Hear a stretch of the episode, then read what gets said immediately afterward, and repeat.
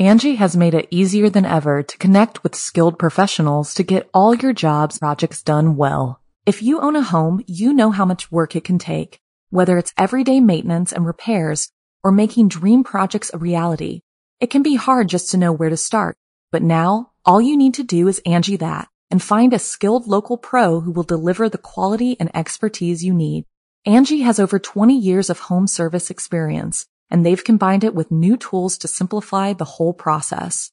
Bring them your project online or with the Angi app, answer a few questions and Angi can handle the rest from start to finish or help you compare quotes from multiple pros and connect instantly, which means you can take care of just about any home project in just a few taps. Because when it comes to getting the most out of your home, you can do this when you Angi that. Download the free Angi mobile app today or visit Angi.com. That's A-N-G-I dot com. When you need mealtime inspiration, it's worth shopping Kroger, where you'll find over 30,000 mouthwatering choices that excite your inner foodie. And no matter what tasty choice you make, you'll enjoy our everyday low prices, plus extra ways to save, like digital coupons worth over $600 each week. You can also save up to $1 off per gallon at the pump with fuel points. More savings and more inspiring flavors make shopping Kroger worth it every time. Kroger, fresh for everyone. Fuel restrictions apply. The following program is a production of Chilling Entertainment and the creative team at Chilling Tales for Dark Nights, and a proud member of the Simply Scary Podcasts Network. Visit simplyscarypodcast.com to learn more about this and our other weekly storytelling programs, and become a patron today to show your support and get instant access to our extensive archive of downloadable ad-free tales of terror. Thank you for listening and enjoy the show.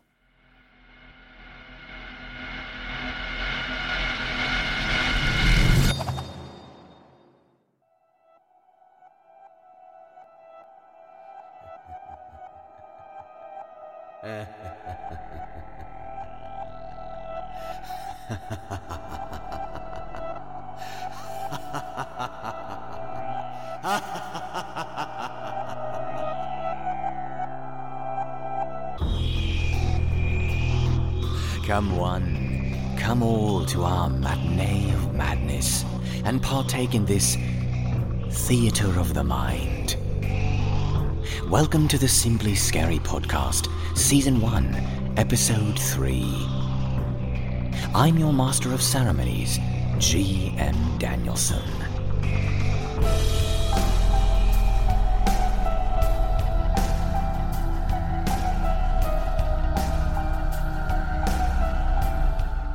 For this episode, we'll be hearing from three finalists for the Chilling Tales for Dark Night Evil Idol competition. We've listened to hundreds of performances in our hunt for the best, and now we have to find the very best from an elite selection. I'm sure you'll realize what a daunting task we all have ahead of us after you listen to these three tales. A quick reminder to be sure to stop by the Chilling Tales for Dark Nights YouTube channel this Halloween for the sudden death round. But before we get things started, we have a quick word about what is to come, and then we will begin.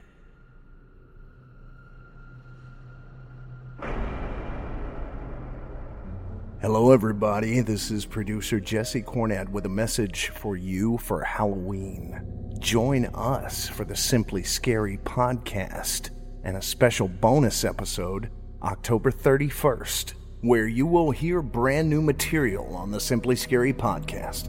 And there's much more where that came from. So join us October 31st for a special Halloween bonus episode of the Simply Scary podcast. Bring your favorite girl, or if you are a zombie, your favorite corpse, for that premiere. With so many people cutting the cord on cable TV, audiences are hungry for something different. We definitely fit that bill. Now, with that message complete, let's kick off the episode with a story about the senses. A young woman who cannot hear feels strange and mysterious sensations as the new neighbors arrive. The neighbors seem nice enough, but an unseen force portends horrible danger, and we find the neighbors may be the least of her worries. Evil Idol contestant Brindlin McNair does double duty as writer and performer of The Humming.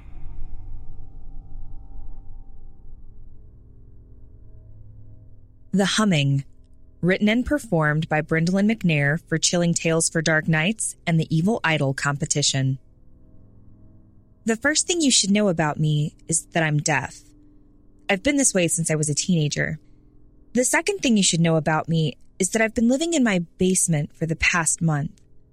I'm terrified of going upstairs because they might see me through the windows and. It all happened about two months ago. I was sitting in my backyard when it started, this humming.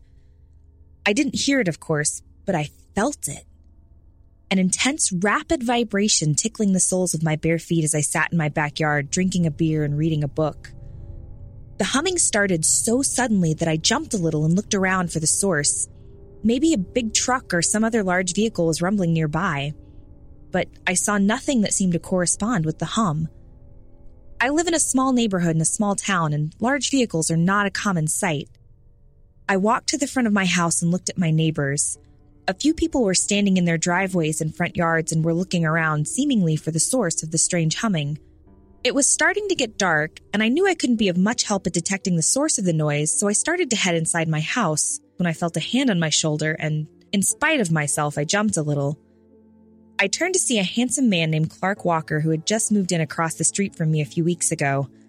I must have looked surprised or startled because he put his hands up as if he were surrendering. Oh, I'm sorry, he said. He didn't know how to sign, but I could read his lips. Clark had a face full of sharp features with a very full mouth. I definitely didn't mind watching his mouth as he talked. I held up a finger, gesturing for him to hang on a second while I fished my phone out of my back pocket. Then I opened up a communication app and began typing. I typed my message in a voice probably robotic and stilted, relayed my words. It's okay, I told him. Happens all the time. You're a lot less creepy than Mr. Fripp. I nodded my head toward the house to the immediate right of mine. Harold Fripp was in his late 60s and had a habit of snooping around the trash cans and mailboxes of other people on the street. Well, that's a comfort, he said. Then his face grew a little dark and his usually pleasant mouth drew into a tight frown. Any idea what's going on? he asked.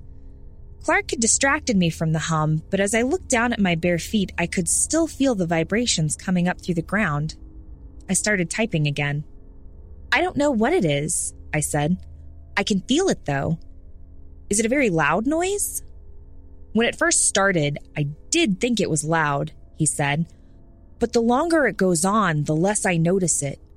Kind of like the noise power lines make. If I don't think about it, I don't even really hear it anymore. Weird, I typed. Not the most profound response, but I really didn't know what else to say.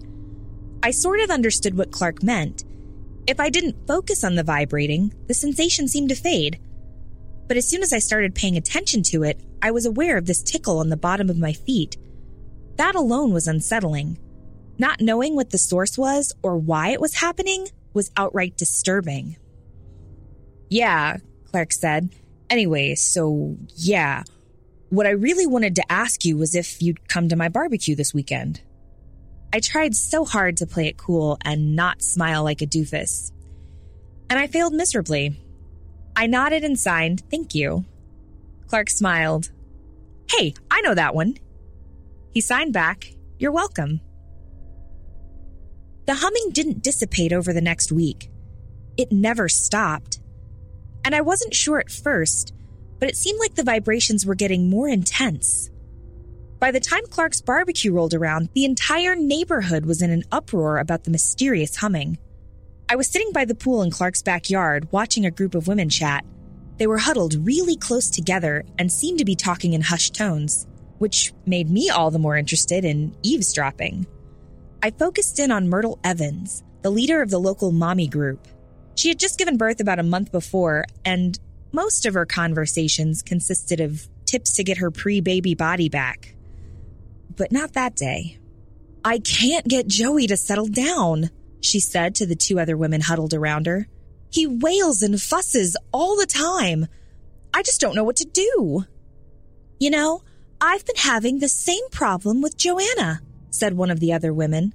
Another new mom, her baby was about six months old. I turned my attention away from the women and stared at the water in the pool.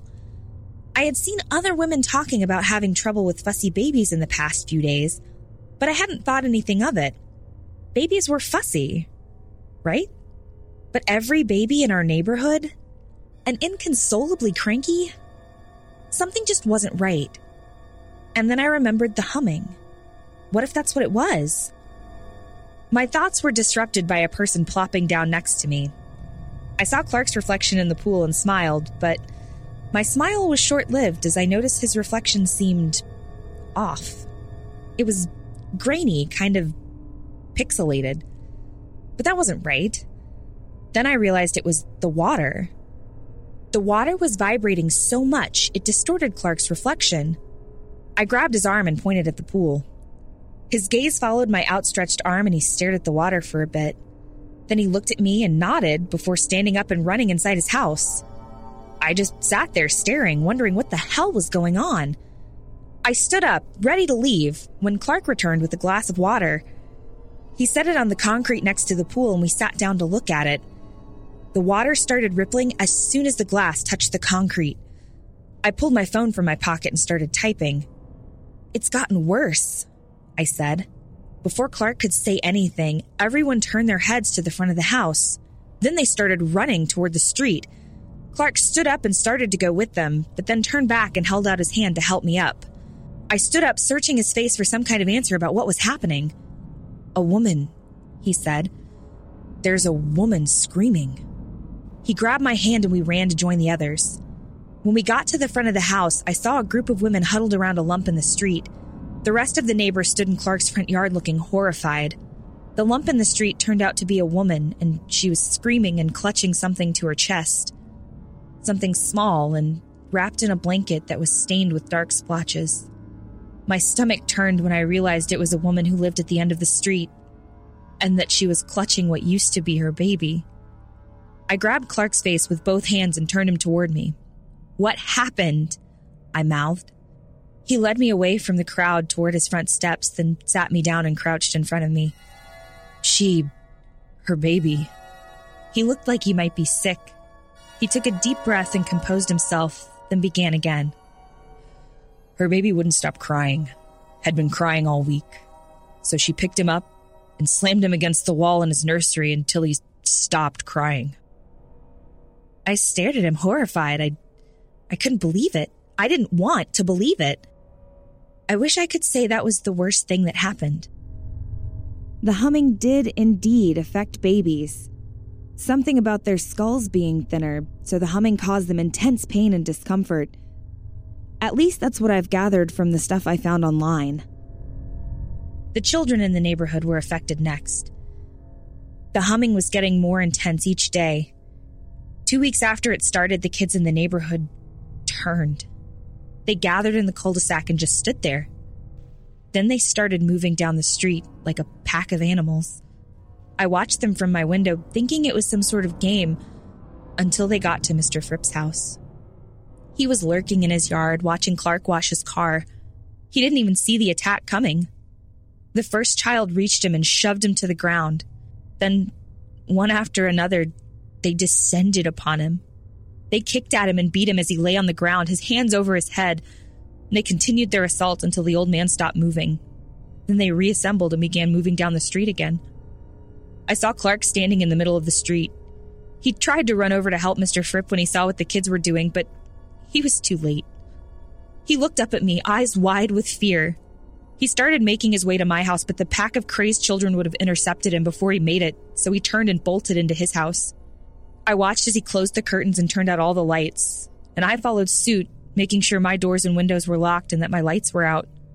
My phone buzzed in my pocket and I pulled it out to see a message from Clark. No matter what happens, stay inside. I don't know what's going on. I felt the tears streaming down my face then, and my vision blurred so much it was hard to type out my response. I'm scared, was all I could manage. Me too, was Clark's response. I went to the kitchen and grabbed the biggest knife I could find and barricaded myself in my bedroom, but I couldn't fall asleep. The next morning, I pulled my curtains aside to see the bodies of all of our elderly neighbors lying in the street. They'd all been beaten to death. I couldn't see the children. I did see Clark peeking from his window, and then my phone buzzed. Stay inside. I can't see the kids. They could be anywhere. I nodded before pulling my curtains closed. And that day, all I did was sit on my couch and sob. That night, I noticed flashing lights outside my window. I pulled myself up from the couch and peeked outside. Some of my adult neighbors were walking around with flashlights and looked like they were shouting, looking for the children. The bodies of our older neighbors were no longer in the street, but the bloodstains from their battered bodies remained.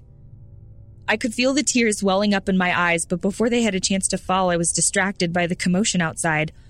A handful of adults just dropped to the ground and began writhing, holding their heads in their hands. Some of them vomited. Their mouths were hanging open, and I could tell they were screaming. Then, one by one, in rapid succession, their heads exploded. They just burst in a mess of red and pink and white. I jumped away from my window and put my hand on my mouth, and my chest and my throat began to sting, and I realized I was screaming. And that was how they found me. I stepped back to the window and found myself staring into Clark's face, but it wasn't his face. Not anymore. His eyes were bloodshot and his mouth hung slack, but when his eyes met mine, his expression snapped tight. His mouth creased into a grimace and his eyes narrowed in a look that just radiated hatred. I stumbled backward, and that's when I noticed my house was surrounded. The silhouettes of my neighbors filled my windows, and it looked like they were trying to beat their way inside. I did the only thing I could think of I grabbed the block of knives from the kitchen, my phone, and my laptop and locked myself in my basement. I work, or I worked, from home. And my basement is where I have my office set up. It's nice and cool down here, and there's enough room for the surveillance equipment I use to keep an eye on the house when I'm working. Since I can't hear the doorbell, I have a video monitoring system that lets me see who's at my door. I also have motion detecting cameras set up in the house in case an intruder breaks in. For the first two weeks I was down here, I wished I didn't have them. My neighbors, my former neighbors, whatever they are now, they roamed through my house. They didn't seem to be searching for me, but they also weren't leaving. Every now and then, one of them would drop to the floor and writhe around before his head burst. Today was the first day I didn't see any of them moving around upstairs, inside or outside. I desperately want to go and see what's happening, but I'm terrified. There's no answer when I call 911, and no one has responded to my messages seeking help. I have no idea how widespread this is. I have enough food and water down here to last me a little while longer, but I'm not sure that matters. You see, the humming hasn't stopped. It's only getting stronger. The vibration is so strong it can rattle a bottle of water right off my desk and I can feel this pressure. It's growing right behind my eyes. And right now, my head is killing me.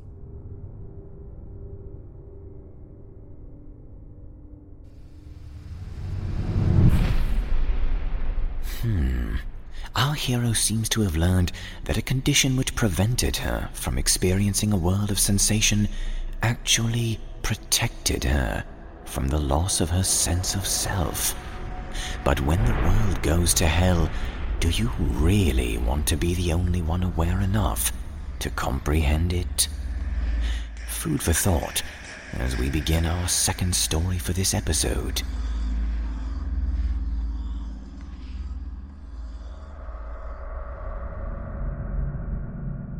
Death has visited the family of Dr. Thomas Dugan in search of work to occupy his mind while his family recovers, he takes a job for a client in a place named Blackcroft Hall.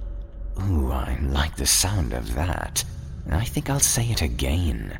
Blackcroft Hall. What a lovely ring it has. full of true terror. Uh, moving forward, after he arrives, he will learn as well to shudder at the mention of that name. Our evil idol entries are multitasking today as Christopher Keegan reads his original tome, Blackcroft.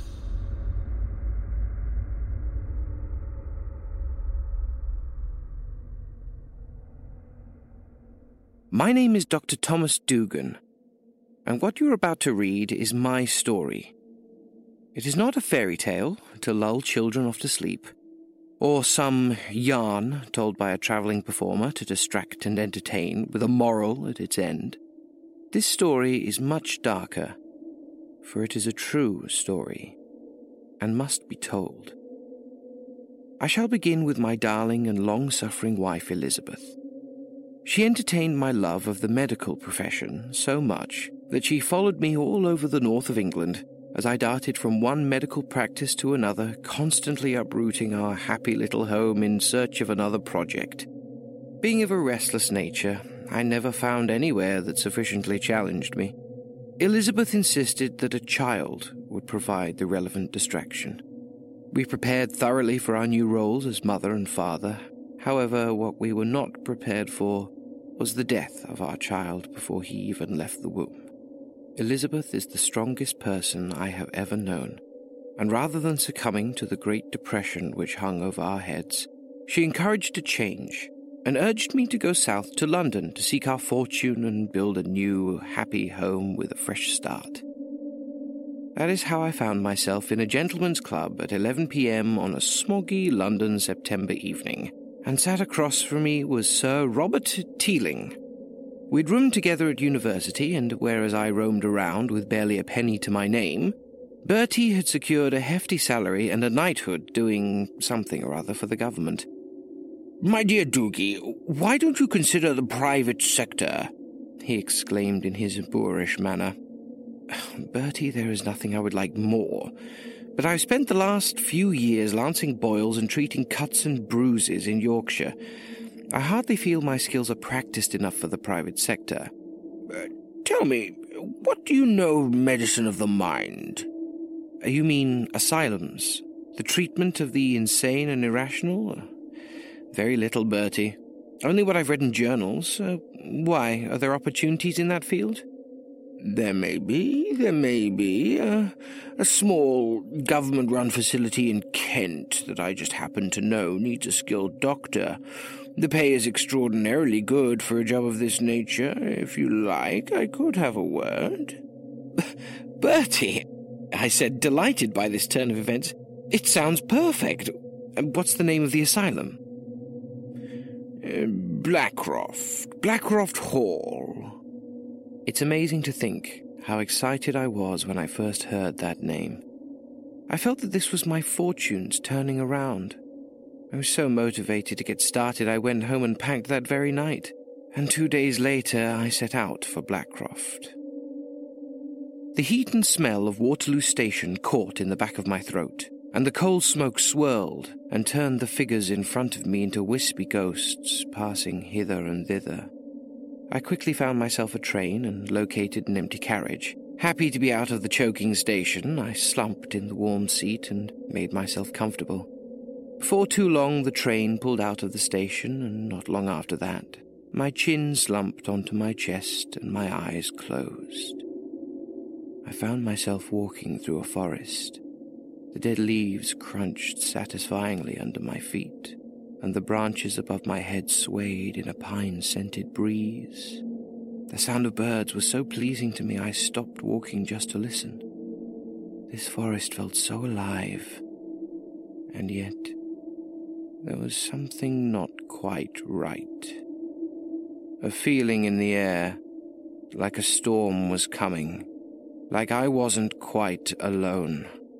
Suddenly I felt eyes on my back. I started to turn and Tickets, please. I woke with such a start I almost fell from my seat. Uh, tickets, please, sir. I handed my ticket to the conductor, still breathing rather heavily, and my heart racing. Arriving at Blackcroft in fifteen minutes, he said after checking the destination, and left me alone once more. Blackcroft Station was deserted, and I was the only person to leave the train. However, it was very clear where the hall was, for a large, ominous building towered over the trees and across the fields ahead of me. A small facility, Bertie? I thought to myself. It looks as if it has five stories. As I got closer, my wonderment grew. Blackcroft Hall looked less like an asylum and more like a manor house or stately home. The turrets of this grand building reached skyward, and the large windows reflected what sun there was into my eyes. But the day grew cold as I saw that every window had been painted black, and a chill ran up my spine. I finally arrived at the large oak door and reached for the brass knocker. As my fingers touched it, I was filled with panic. A sense to run, to flee, leave, and never come back. But my hand was lifting the knocker and letting it fall with a crash that shook the glass in those horrible black windows. As the sound echoed away, I felt as if the whole world was holding its breath. Then the door opened. Dr. Dugan? Uh, yes, I stammered. My name is Cardell. Please come in. I didn't want to. The last thing I wanted to do was to step foot in this strange and cold place, but I did. I stepped through the door and watched it close behind me with a slam, blocking out the sunlight and plunging me into gloom. After a scratch and a sputter, a match jumped into light, causing shadows to dance crazily around me. Cardell lit a candle, and the flame steadied. This is not quite what I expected, I said after a pause. Why, what were you expecting? I don't know, a hospital maybe? Somewhere where the windows aren't painted black? Our patients like the dark. You will too, eventually. Hardly, I said. This man was unnerving me greatly. Do you wish to get started immediately, Doctor? We can give you some one on one time with the patients. He smiled and showed a selection of broken yellow teeth, which made his white tunic seem whiter still. One on one time. I know nothing about this facility or its patients or your method of treating them, and I am expected to start? Start what, for goodness sake? Doctor, you're here to figure out how to treat them. Follow me. Cardell led me up a large staircase and through a series of winding corridors. It seemed that Blackcroft had indeed been a stately home, but long since gone to ruin. The moth eaten carpet beneath my feet let out puffs of dust at every step, and the mouldering paintings on the walls followed me with their eyes as I passed. Down another winding corridor and into a large room lit by gas lamps. Around the room was a shocking display of damaged humanity. The pale and emaciated bodies in this room were muttering to themselves, or rocking back and forth, or lying naked on the floor, twitching. The smell that reached my nostrils brought bile to my throat. I had to bring a handkerchief to my nose. Walk where you like, said Cardell. But keep your voice low. Don't touch them, and don't talk to them. Should they not be in chains, man? I said, barely disguising the panic in my voice. No need. Just don't trigger them, Doctor. Stay calm, and they will too. I began to walk between the human detritus around this room, and saw other members of staff wearing the same white uniform as Cardell, standing around the sides of the room all casually chatting or reading. They paid no attention to me or their so called patients. I stepped around cautiously, trying to get a sense of what was going on here. My mind raced and I began to feel dizzy. The heat, the smell. I made my way to a far corner of the room and leant against the wall, far away from anyone, and tried to calm my breathing and clear my head. When, for the second time that day, I felt a gaze on my back.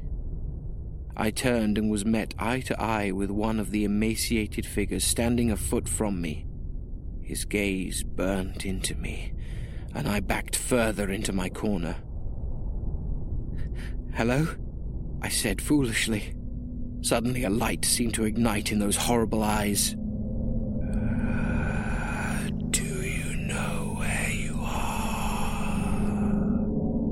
It said in a rasping scrape of a voice. No, was all I could force from my lips. The abode of the damned. The home of the cursed. Limbo for the possessed.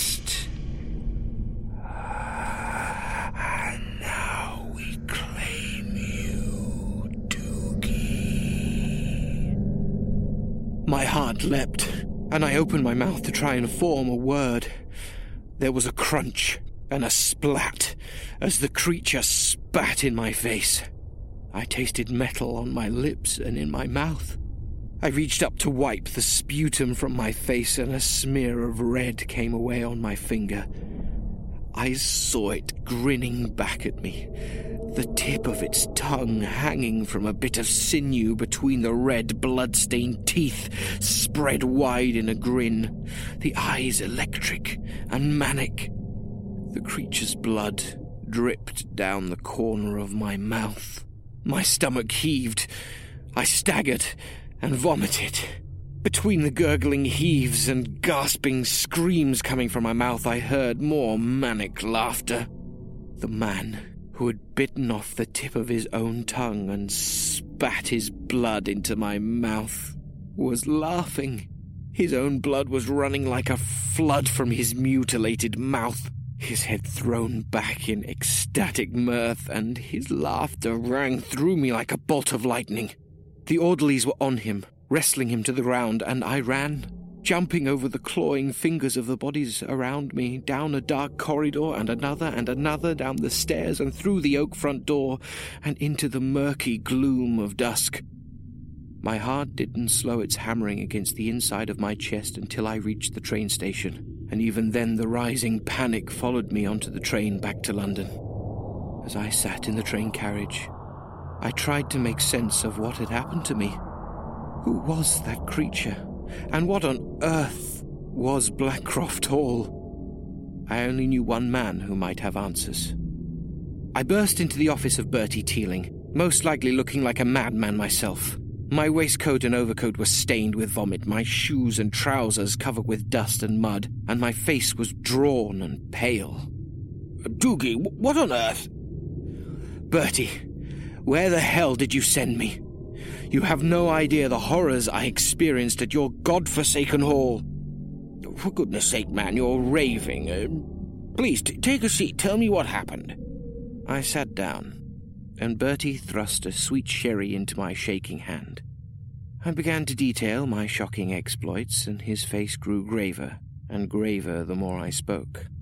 Finally, when I'd finished my tale, he stood up and walked slowly to the window of his office. Doogie, uh, I'm so very sorry. I thought the stories about Blackcroft were merely fear and fantasy. What is that place, Bertie? It is an asylum. However, it is an asylum for those with the unfortunate luck to be possessed by demons or devils. Something that before today I believed to be untrue. Possessed. Robert, I am no five year old child. Those people were damaged, maybe beyond repair, but possessed? I should go home. And in the morning I shall catch the train north to see Elizabeth. You have damaged our friendship, Robert. With that, I stormed from his office, trying to ignore his shouts that followed me. By this time it was very late, and the London streets were close to deserted. My tired feet dragged on the flagstones, but it wasn't long before I reached my room. Flopping down onto my bed, it crossed my mind to write a letter to Elizabeth before I leave for Yorkshire in the morning. But before I could think twice about it, my eyes were closed and my head was soft against the pillow. I was walking again through the forest. The fallen blanket of leaves crunched under my feet, however, this time there was no bird song. And the dark boughs of the trees above me seemed to choke the air from around them and made me panic for breath. The feeling of eyes on my back once more made the hair on my neck prickle uncomfortably. I began to walk faster and faster, and then run. And then I snapped and launched into a full blown sprint of panic. My heart beat so loud I felt it would tear my chest in two. My lungs burnt with every breath, and my brain was screaming inside my skull. Finally, I whirled around. Nothing. Nothing except the oppressive gloom that filled the forest. I turned back, and my nerves shattered. Standing less than an inch from my face was the broken creature with the bloody grin and the tip of its mutilated tongue hanging between its teeth. Every breath it took showered me in drops of blood and saliva, and when it spoke, a cascade of blood and bile fell from its lips. Dr. Dugan, we marked you, now we claim you. I opened my mouth to scream, but the beast slammed its hands to the side of my face and came in to embrace me. It clamped its jaws around my own tongue and bit down hard. I fell to my knees on the forest floor, choking on the warm blood that flowed from my mouth and down the back of my throat. Your life is ours, but we only want one thing and we will let you go. I looked at this being, and my eyes seemed to be all the questions it needed. Leaning in close, it whispered, We want your wife. So there we are. That is my story. If you are reading this and you are not Elizabeth, then please share this writing and try to get it to my darling wife. Elizabeth, if you do read this, know that I have loved you dearly. But you should never come to Blackcroft Hall, even if you intend to visit your poor, raving husband, because something else waits for you there. Besides, I couldn't talk to you anyway. I have no tongue.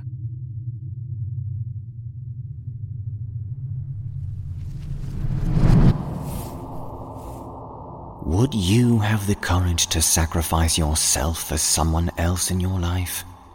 You never know when you may have the answer to that question, but it may be sooner than you expect. Much sooner. While you reflect on my rather dark, foreboding tone, we have a message to help you stay more informed.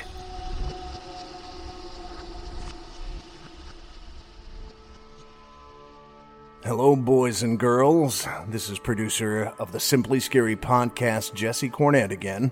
I hope you're enjoying our episode of Evil Idol Favorites and what I'd like for you to do as well. After the show, go to simplyscarypodcast.com and click on the patrons link at the top of the page and become a patron of our website at chillingtalesfordarknights.com. You can decide at what level you'd like to give, and that will help continue to fund the productions that we offer you here at Chilling Tales for Dark Nights and on the Simply Scary podcast. And without you, we cannot continue to do what we do. So, unlike the cable company, why don't you pay for entertainment that you're gonna love? The Simply Scary podcast and the productions from Chilling Tales for Dark Nights. Become a patron today and help us share the scare. Back to you, GM.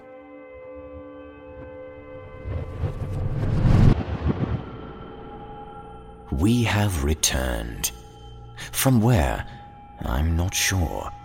But that's not really important, especially since we are on the Simply Scary podcast. And what a nightmare experience we have prepared for you. Randall is a disaffected young man who just wanted to get away from home by going for a walk in the city. He has a chance encounter with a beautiful person who is receptive to his responses. She also claims to be from his past, Why then doesn't he remember her? Nicholas Goroff shares his story of fear of Atlas.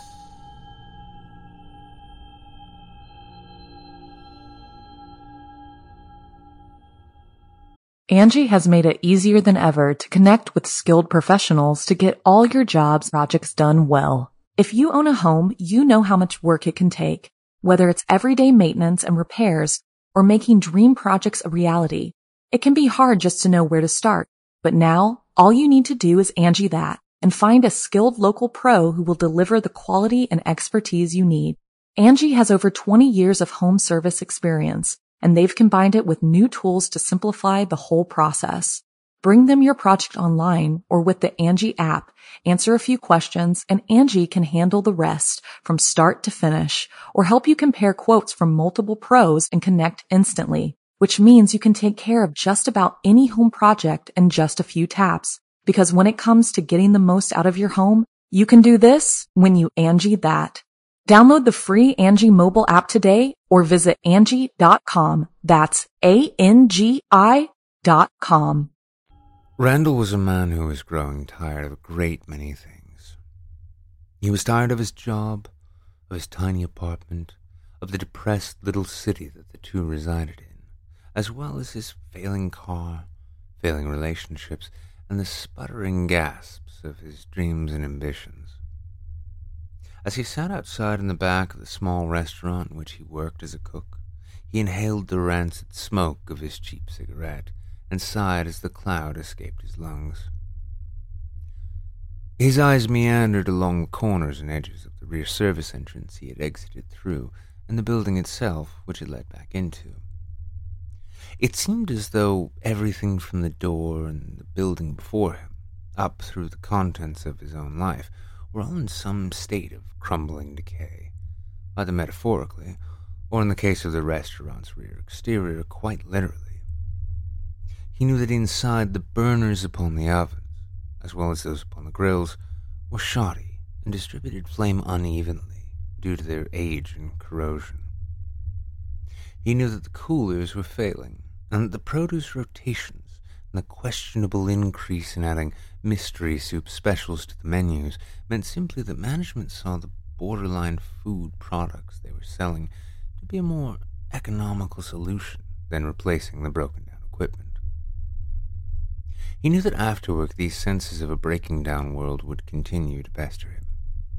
Were he even to receive a call from Julie, a woman he had been dating casually, yet growing further apart from, it would undoubtedly result in an awkward conversation about plans they may or may not carry through on, leading to an unsurprising drallness if they did, and a furthering divide between them if they did not.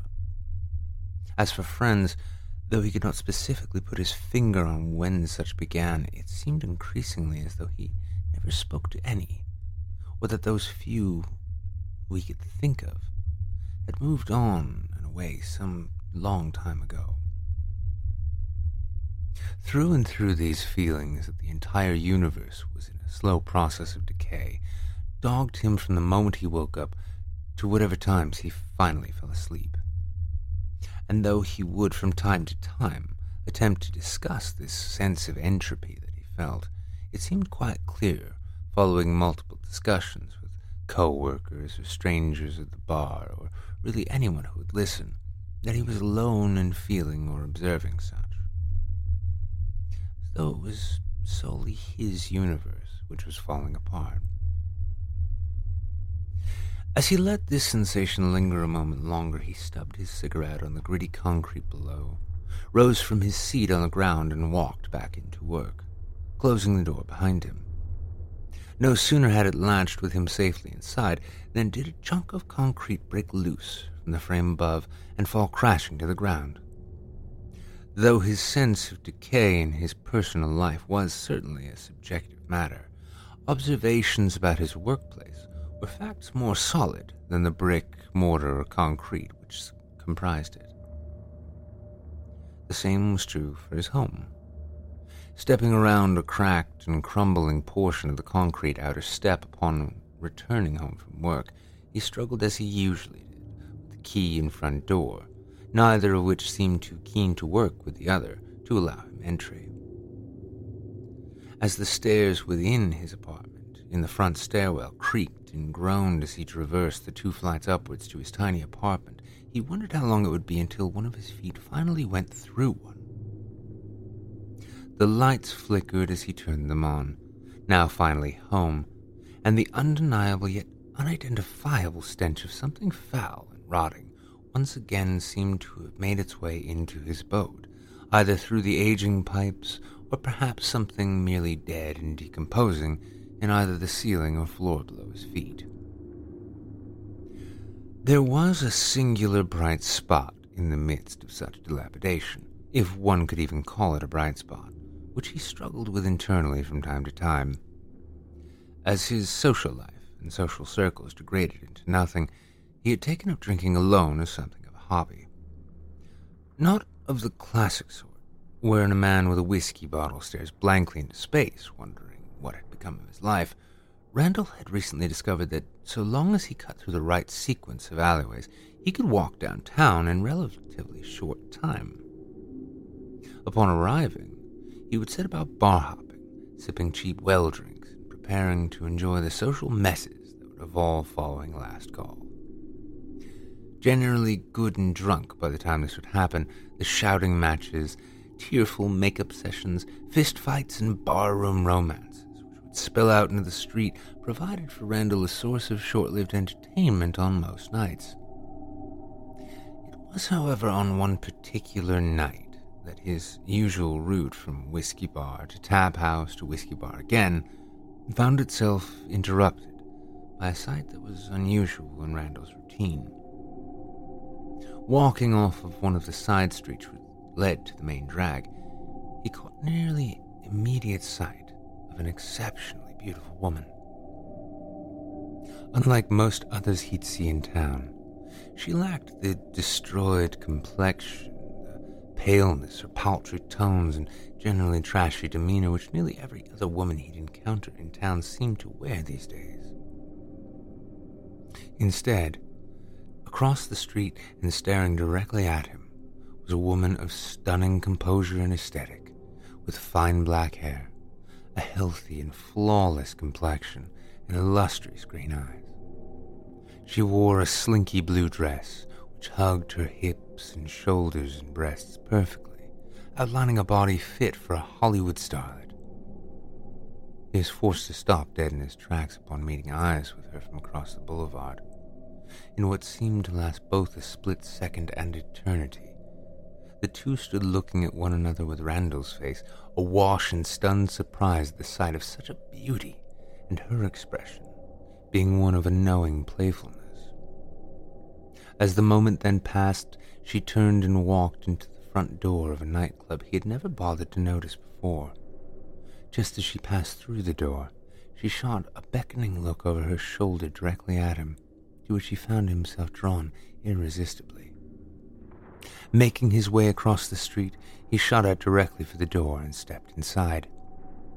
Within lay a casual yet sophisticated lounge, with fine furnishings and an overall handsome clientele. He was struck by the generally polished and well kept environment, which seemed to almost defy his entire understanding of the world and city he inhabited. Nowhere was there to be found any cracked windows or walls, nor furniture, fixture, or lighting that was showing any signs of wear or decay.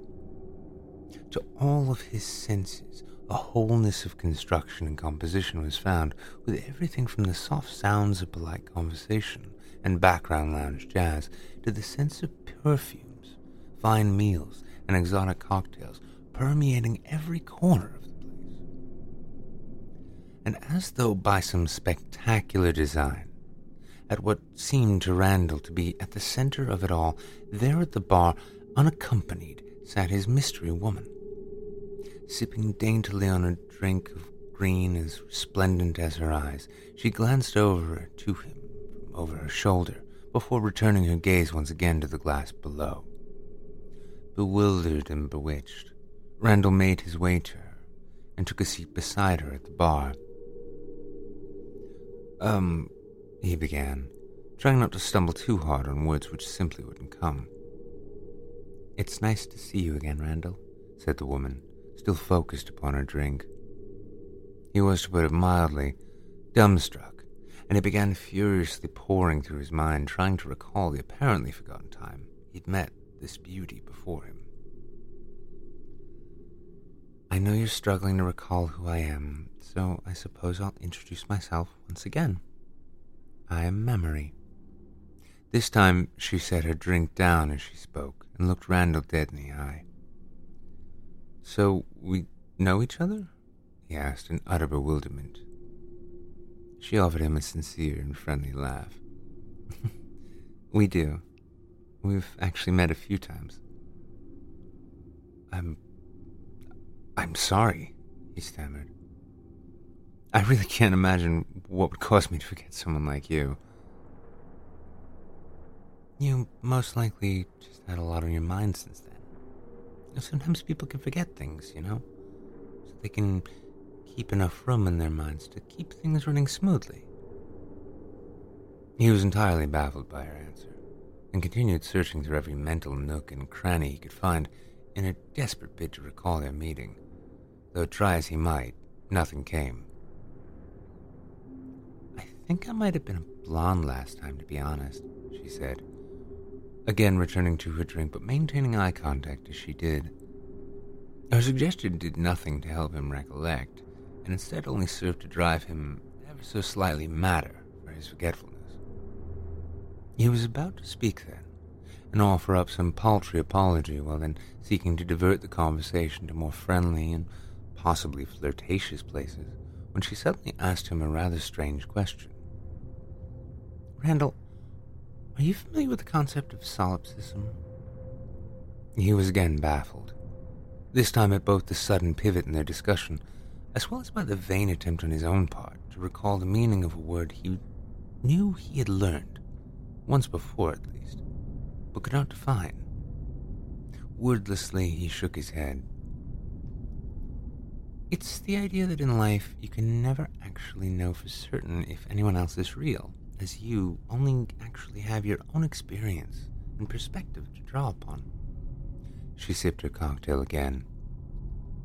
The thinking being that since I am and will always only ever be me, and you are and will only ever be you, that neither of us will ever be able to be 100% certain that the other is real in the same way that we are. What do you think of that? He had not been prepared for a philosophical discussion with such a beautiful woman, let alone seemingly any discussion at all. However, thinking on it for a moment, he soon responded as best as he could. Well, Know for my part that today I got up, went to work, came home, and then came out here. So my day certainly happened. And looking at you now, I can see that you clearly took some time picking out that gorgeous dress and applying your makeup and fixing your hair, so you're at least offering me some evidence that you were existing and doing things before we met each other here. So I'd say the odds are rather good we're both very real, right? Memory smiled warmly. That's the spirit. She turned quickly to motion to the bartender whose attention it seemed as though she already had, either by luck or something else. A moment later, as she was once again facing Randall and smiling a smile that simply melted him through and through, the barkeep arrived at their seats and placed two shots of what looked like pale whiskey on the bar. Nodding silently, then, he took his leave, and Memory picked up the two glasses. Handing one to Randall, she raised her own in something of a toast. Drink up. It's West Cork, your favorite. How did you? he began, but found himself cut off as she motioned for him to follow suit. Raising his own glass, the two toasted and shot their whiskey.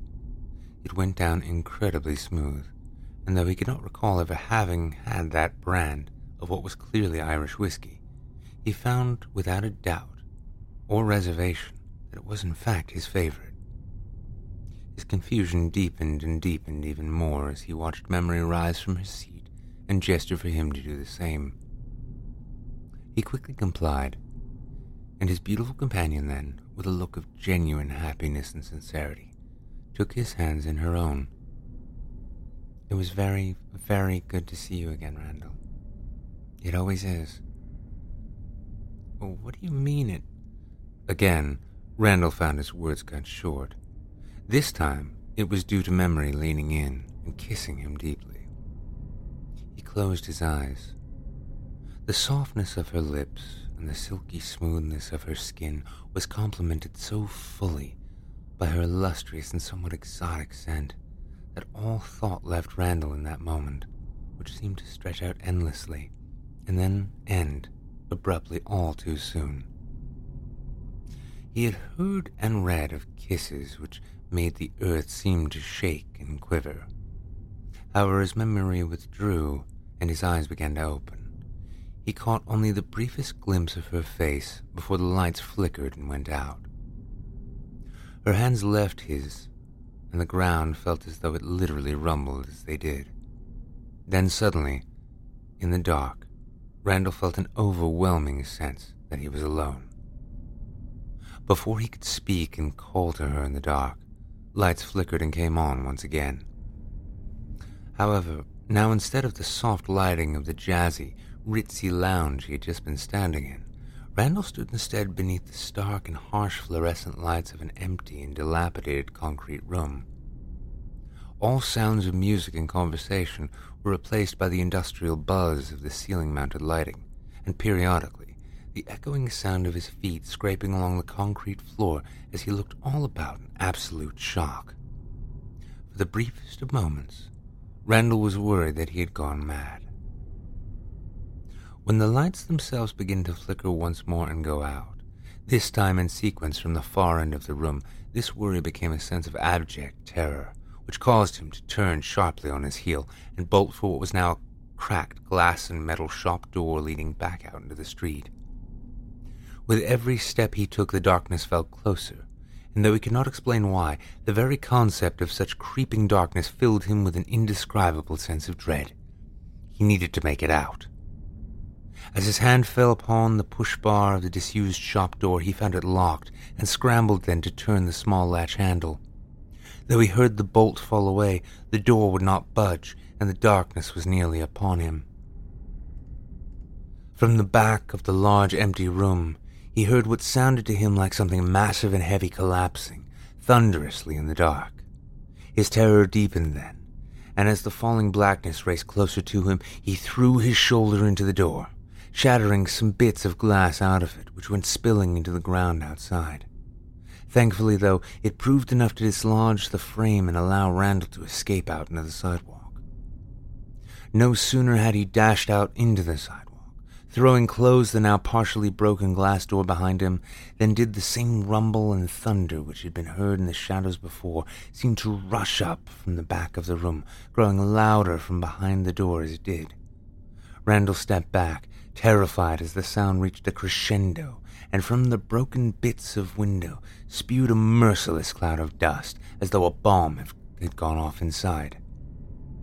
Standing there, afraid to his very core, and now covered in concrete dust. He looked stupefied at the sight which greeted him as the dust slowly cleared.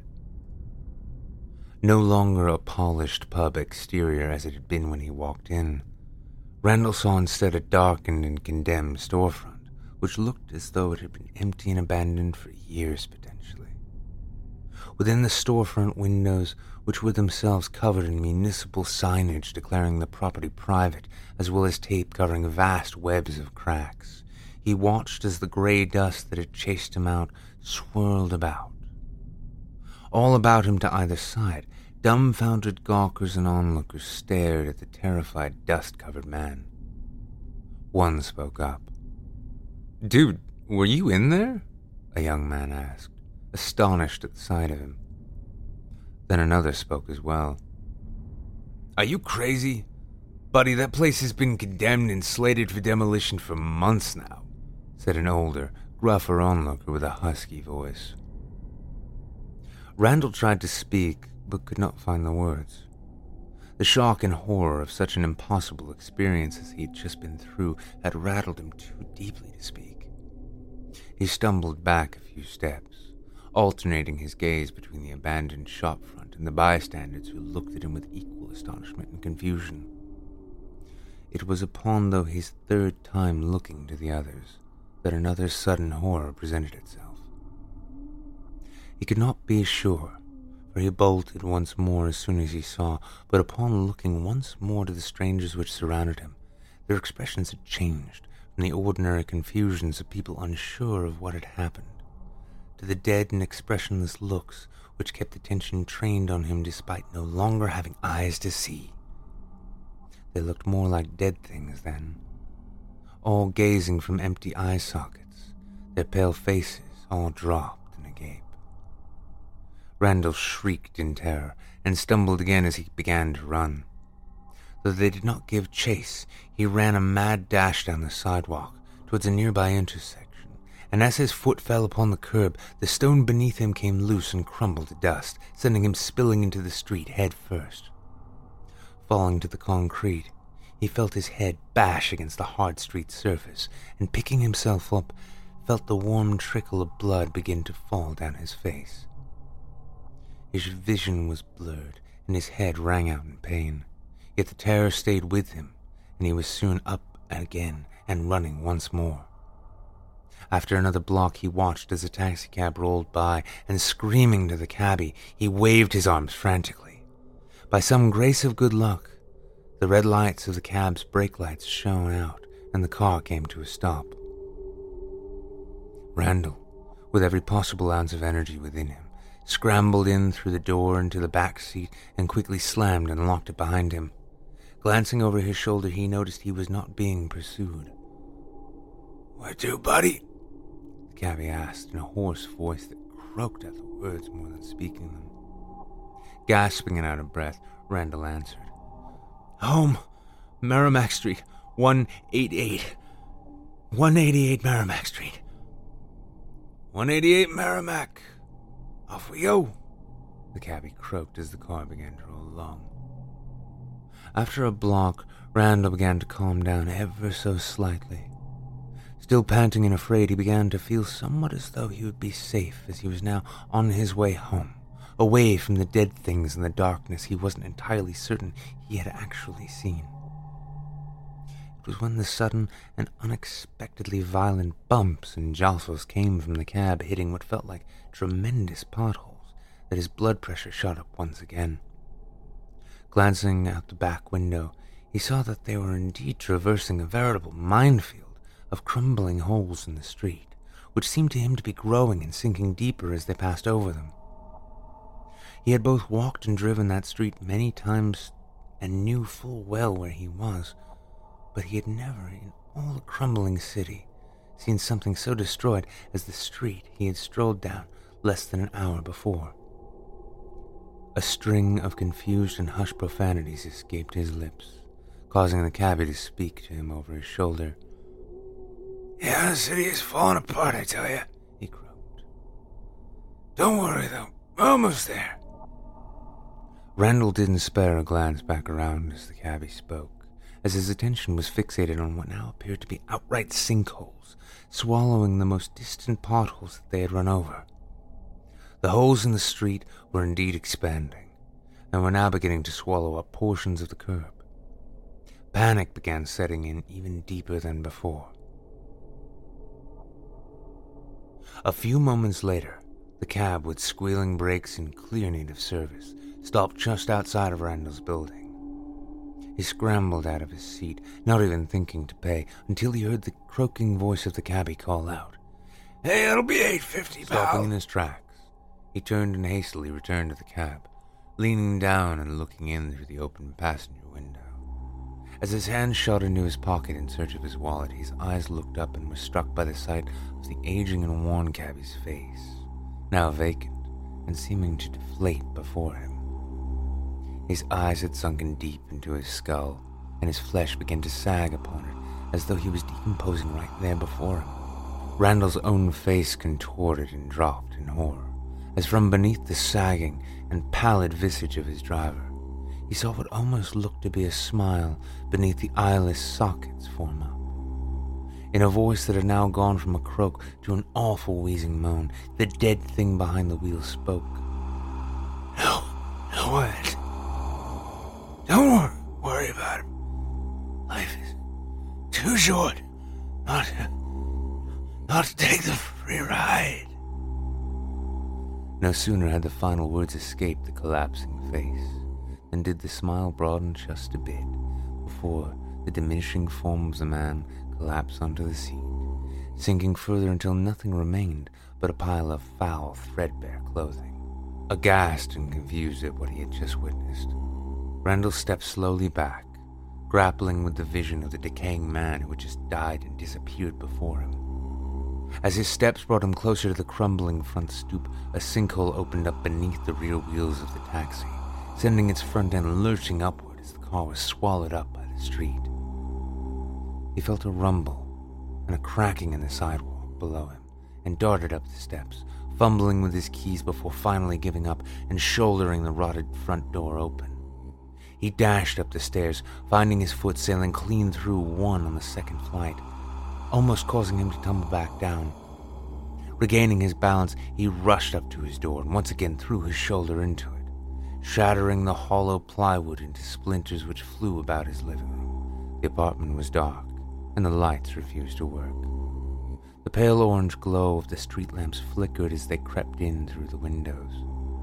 Going to one, he looked down into the street only to find the whole of it falling into one darkened sinkhole after another, until there was nothing left and the curb and streetlights themselves began to sink as well.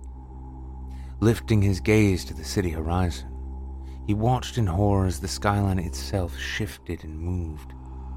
Entire buildings, dozens of stories tall, listed and fell one by one, and a tremendous rumbling filled his ears.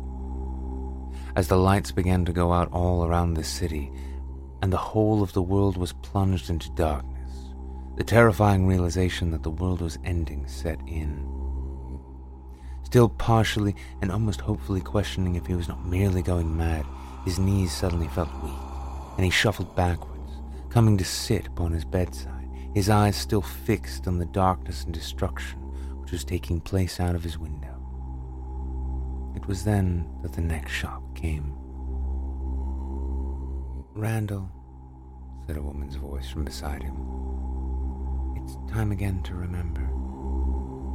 His eyes whipped around to his side inconceivably fast, and as they did, his gaze was torn from a vision of horror and dread to one of beauty and utter serenity. Her green eyes, though serious, were still warm and inviting. Could not explain how memory had arrived, nor how or why he was so happy to see her, but in that moment her face became his salvation. Memory. Memory, what is going on? He stammered, terrified and desperate for answers. You're remembering, Randall. It's almost upon you. Just stay with me. As she spoke, she took his hands again, and the two sat together, their eyes locked on the other's. His breath began to slow then, as a sense of calm rose over him. Alongside this rising calm, the light waned and gave way to darkness, with the last thing he could see being Memory's beautiful green eyes. There they sat in the dark then, together. Soon the thunderous sound of the end of the world subsided. All the light was gone, and so too was the sound. As moments passed, time itself seemed to change, first stretching out in a way which caused seconds to span for minutes, and seemingly hours. Soon then, time vanished entirely, as did the feeling of the bed beneath him and the room around him. Following this, his very sense of self and being became diluted and then vanished. Though now beyond physicality entirely, something in him still felt her presence. Though neither had hands any longer to hold, they still sat with such clasped together. Without eyes to see, they still gazed at one another, and in that boundless, incorporeal moment that was itself a matter of forever and never at all, Randall found his memory. Randall remembered. It had always been, in fact, just this darkness, silence, formlessness. Darkness was not merely around him, but was him, and was the darkness and the nothingness which seemed at all times existed behind and beneath everything. It was in that darkness that he first created the very sense of self, which led in time to a created sense of boredom and lonesomeness. It had been from his darkness that he had emerged, and from himself that the darkness had emerged, and feeling incomplete between those two as being one and the same, he desired light and company. This desire began then to create a self, separate from the dark, and then within the void which now simply surrounded him, there grew from his desire other things beds upon which to lie and streets upon which to walk. Trees and buildings and sunrises and moonlit skies all unfolded themselves from his desire and imagination. Then after these came birds and mice and cattle, and other things that walked and fed. These things which fed then soon became autonomous and inspired the creation of other life that thought and acted for itself. Life which could speak, and which would fill his new world with tragedy and comedy, and help him escape the lonesome darkness entirely.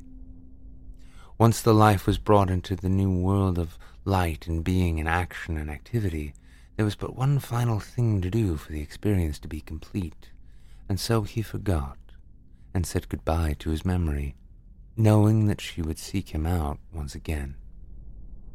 For it was his memory which remained the final piece of his reality that he needed gone for his life to begin and begin again.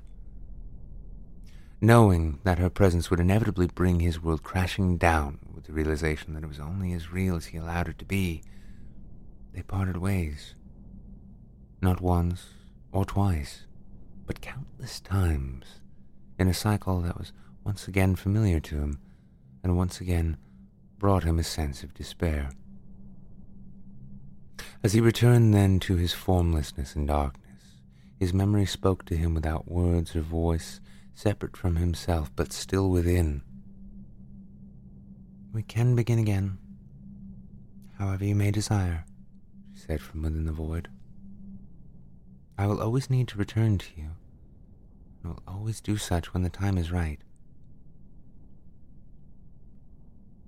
Why must there be a time at all? he responded, himself shapelessly from within the nothing. For you to ask that of yourself would mean you already know from whence the answer comes. You are the only source for any question and the only source for any answer. Begin again when and how you will. As always, I will find you once again, and once again, beginning and end will be one and the same. He thought of nothing then for a good long while. Then, feeling the time was right, things began again. He began this time by forgetting. Randall, now taking the name of Sam, opened his eyes as the morning sun filled his bedroom. The light stung slightly as the knowledge of what he was became the knowledge of being Sam. Stretching and rubbing his eyes, Sam sat up in bed and looked out into the bright and perfect world, ready to begin yet another day.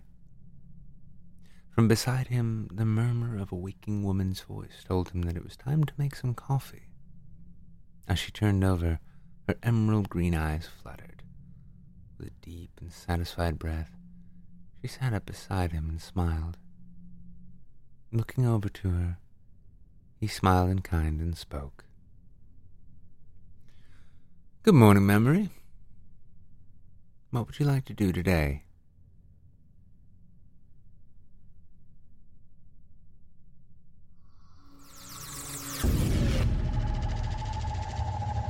Well, listeners, it turns out that beneath some of the most beautiful visions something sinister can lurk. Something with death at its core that can take much of your life from you and still leave you craving for more. Once we've heard our final message, we'll bring you exciting news about the Simply Scary podcast and our affiliates and how you can be a part of the terror this Halloween.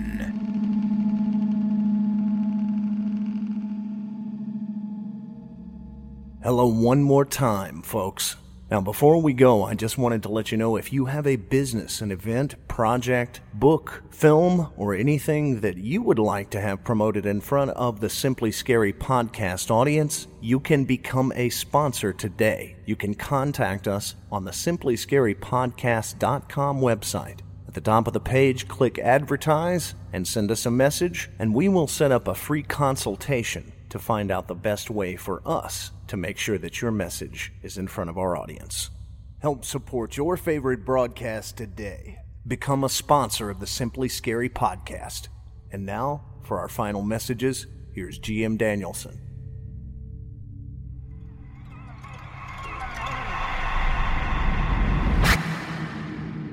Welcome back, dear friends. This is the part of the show for important information in the world of the Simply Scary podcast and our affiliates. First, if you are enjoying our broadcast, take a moment to stop by our iTunes page and leave a review with five stars. That will assure, and I do mean assure, we get this new podcast off to a greater start than already we have. Just search for Simply Scary on iTunes and find us at the top of the results. For this episode's randomly selected review and winner of a free membership at the Chilling Tales for Dark Night site, we have this message from Cider Babe. Absolutely amazing! Recommended to everyone I know who loves scary stories. Thanks for taking the time to share that, Cider Babe. Please email us at contacts at simplyscarypodcast.com to verify your comment and claim your special gift from us here at the Simply Scary Podcast. Cider Babe's comment is a perfect example of what we need you to do. Share the scare and spread the dark around the globe. We also want to remind you where your home is for the terror this Halloween.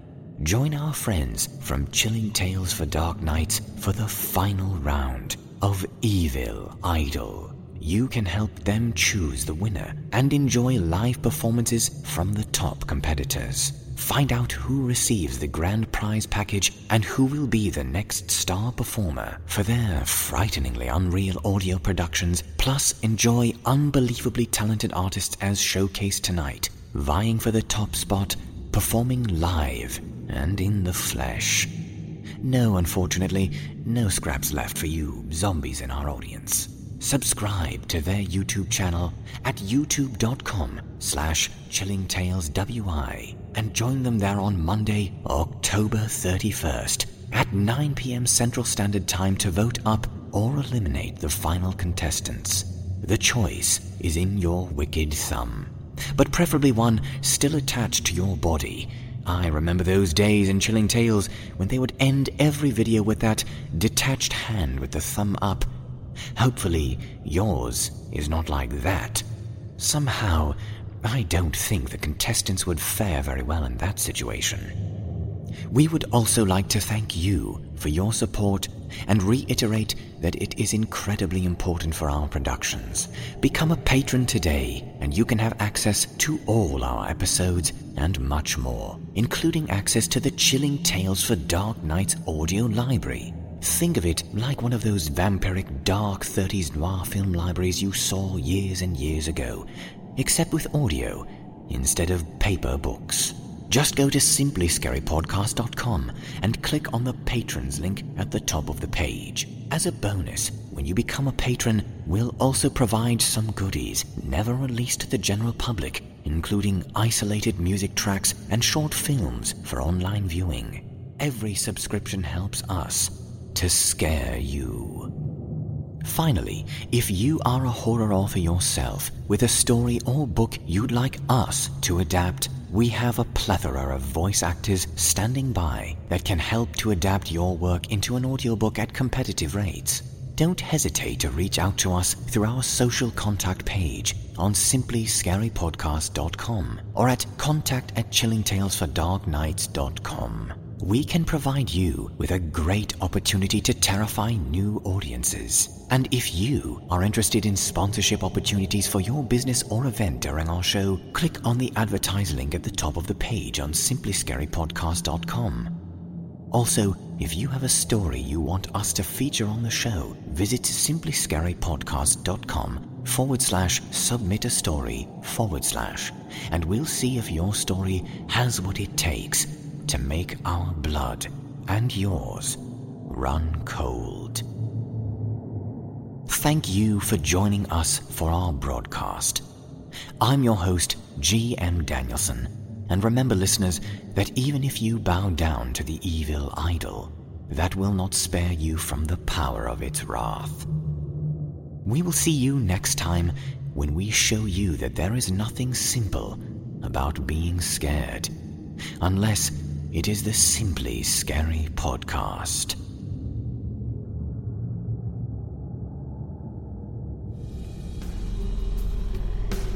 This is executive producer Jesse Cornett. If you like what you hear, be sure to check out more from these authors at simplyscarypodcast.com. There you can find all information regarding the show and the stories appearing here in our podcast. The Simply Scary podcast is a production of Chilling Entertainment. The showcase is written by Jesse Cornett and Dustin Koski and produced by Jesse Cornett. The host of the Simply Scary podcast is GM Danielson. Original music during the show by Jesse Cornett. This broadcast was directed and created by Craig Groshek. Be sure to look for the Simply Scary podcast on iTunes. And if you like the show, leave us a five star review. Comments or questions? Email us at contact at simplyscarypodcast.com and check our website for more information. While you're there, consider clicking on the patrons link at the top of the page to help support our show. Copyright Chilling Entertainment LLC 2016. Thanks for listening.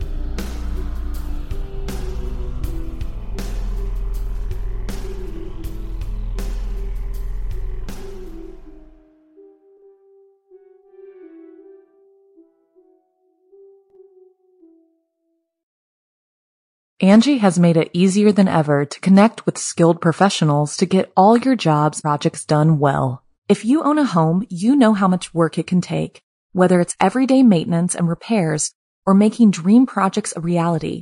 It can be hard just to know where to start, but now all you need to do is Angi that and find a skilled local pro who will deliver the quality and expertise you need. Angi has over 20 years of home service experience and they've combined it with new tools to simplify the whole process. Bring them your project online or with the Angi app, answer a few questions, and Angi can handle the rest from start to finish or help you compare quotes from multiple pros and connect instantly, which means you can take care of just about any home project in just a few taps. Because when it comes to getting the most out of your home, you can do this when you Angi that. Download the free Angi mobile app today or visit Angi.com. That's A-N-G-I dot com.